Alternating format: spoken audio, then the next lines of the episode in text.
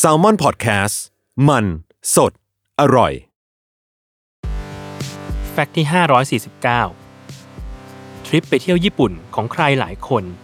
อาจขาดรสชาติไป ถ้าไม่ได้เจอกับตู้กระชปอง ตู้ขายของเล่นหยอดเหรียญ เพื่อสุ่มเอาแคปซูลรูปไข่ภายในตู้ และความสนุกของมันก็คือ การที่เราไม่รู้ว่าภายในแคปซูลนั้นคืออะไร ปกติภ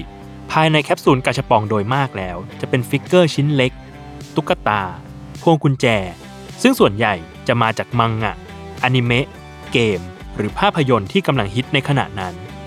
แต่ล่าสุด ญี่ปุ่นได้ออกตู้กาชาปองที่เมื่อขายออกมาแล้ว จะพบกับข้อความจากแม่ของคุณ ราวกับว่าคุณแม่ส่งไลน์มาหายังไงอย่างนั้น แต่แน่นอนว่า ข้อความดังกล่าวไม่ได้มาจากคุณแม่จริง ๆ แต่มาจากบริษัททามะเกียว โดยข้อความแต่ละข้อความ ต่างแสดงถึงความรักและความอบอุ่นที่คุณแม่มักจะถามถึงลูก รวมถึงรูปร่างลักษณะของโมเดลที่อยู่ในแคปซูลนั้น ก็เหมือนหลุดออกมาจากห้องแชทเลยก็ว่าได้